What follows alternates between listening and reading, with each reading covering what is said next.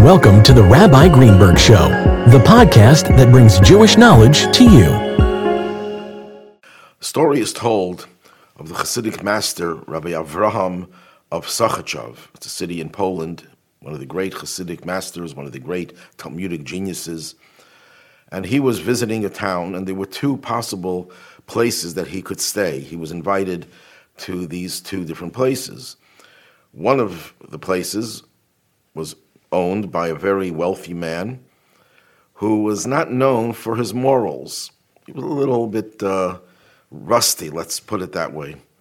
And the other one was a very moral person, but didn't have the same level of scholarship and the same level of, of morality as the other one. So everyone expected that the rabbi would rather stay with the wealthy man who was very very uh, moral, and not with the other person who didn't have anything special about him. He wasn't known as a moral person.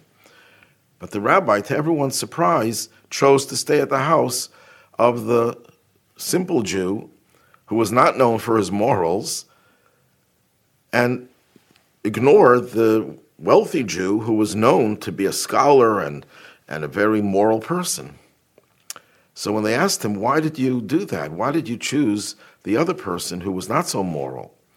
So he quoted a verse in this week's Torah portion where it talks about God who dwells with them within their impurity.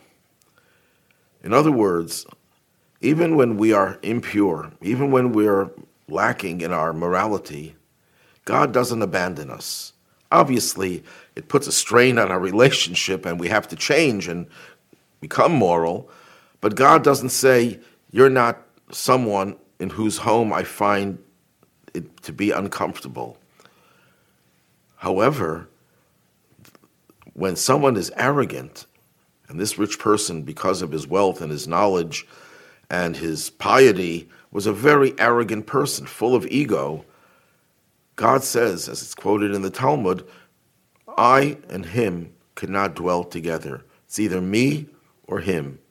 They tell the story someone came to the Baal Shem Tov, the founder of the Hasidic movement, and he said that when I walk into the synagogue, everyone steps on me. And the Baal Shem Tov, although I heard another version, it was another great Hasidic master, said, You spread yourself out throughout the entire synagogue, people have no room to step without you being there. Don't spread yourself out so much. When someone is full of himself, God says, There's no room for me. You take up all the space. So, therefore, Rabbi Avraham Sachachev said, if God feels uncomfortable in that place, while he does feel comfortable dwelling in a place where there's lacking in morals, why should I be any different from God? The Midrash tells us that Mashiach when he stands on the roof of the holy temple and announces the time of your redemption has arrived, he addresses the Jewish people as anavim, humble ones. Why does he focus on humility? He could have said righteous ones, wise ones. He's talking to us and he's saying humble ones. Number one, the Jewish people, after all these centuries and millennia of persecution, we have been very humbled.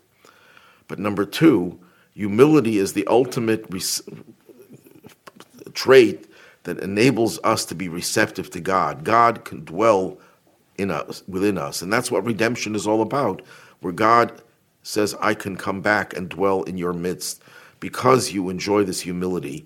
And even though some of the humility was not something that we worked on ourselves, we were humbled by life's experiences, by the by the suffering and the pain that we've endured, nevertheless we become receptive to God's presence, and that's a prelude to the redemption.